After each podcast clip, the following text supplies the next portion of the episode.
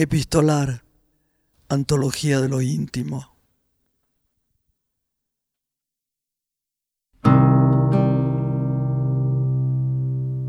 Amor mío, necesito afecto y ternura. Soy toda tuya. Haz conmigo lo que quieras. Eso le escribió en una ocasión María Calas a su pareja Aristóteles Onassis, el magnate naviero y una de las personas más ricas del mundo. Ella, la soprano más cotizada del siglo pasado. Los dos de origen griego y protagonistas de una tragedia digna de su tierra. Se conocieron en una fiesta de máscaras en Venecia cuando los dos estaban casados él comenzó a mandarle flores todos los días a todas partes. Dos años después, el amor comenzó en el yate Cristina de Onassis, el más lujoso de la época. Ella se entregó a la relación. Decidió abandonar los escenarios para buscar sosiego en ese vínculo. Se cortó el pelo porque él se lo pidió. Se sacó los lentes que siempre usaba porque él lo quiso al poco tiempo de conocerlo no quedaba nada en la vida de Calas salvo su relación con Onassis. Pero dije que esta es una tragedia griega y una llena de traiciones y de maltratos.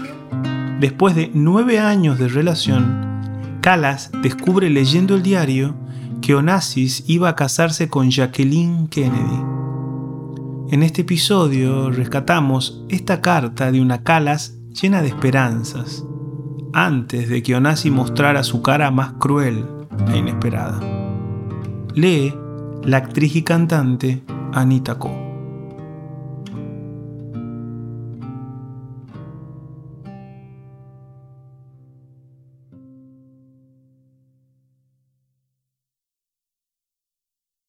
...30 de enero... ...1968... Aristo amor mío.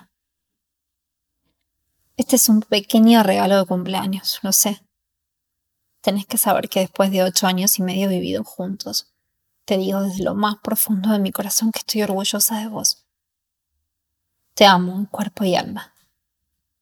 Y espero que vos sientas lo mismo por mí. Tengo el privilegio de haber llegado a la cumbre de una carrera dura de haber recibido de Dios la gracia de encontrarme con vos. Como yo vos también pasaste del infierno a la cumbre. Espero que estemos unidos como lo estamos ahora. Busca, busca. Te ruego que mantengamos soldada nuestra unión para siempre, porque necesito tu amor y necesito tu respeto para siempre. Soy demasiado orgullosa para reconocerlo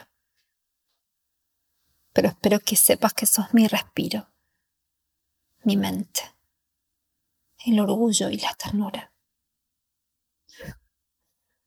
Si pudieras imaginarte lo que siento por vos, te sentirías el hombre más fuerte y más rico del mundo entero. Esto no es una carta de una niña. Acá hay una mujer herida, cansada y famosa que te ofrece los sentimientos más frescos y más jóvenes que nadie jamás haya sentido. No lo olvides nunca y estate siempre cerca. Igual de cariñosos como en estos días en los que me hiciste sentir la reina del mundo. Amor mío, necesito tu cariño y tu ternura. Soy tuya. Hace de mí lo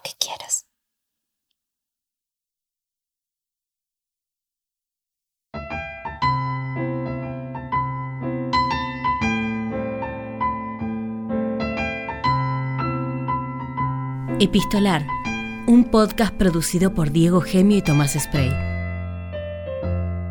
Búscanos en las redes sociales como Epistolar Podcast o en nuestra web epistolarpodcast.com.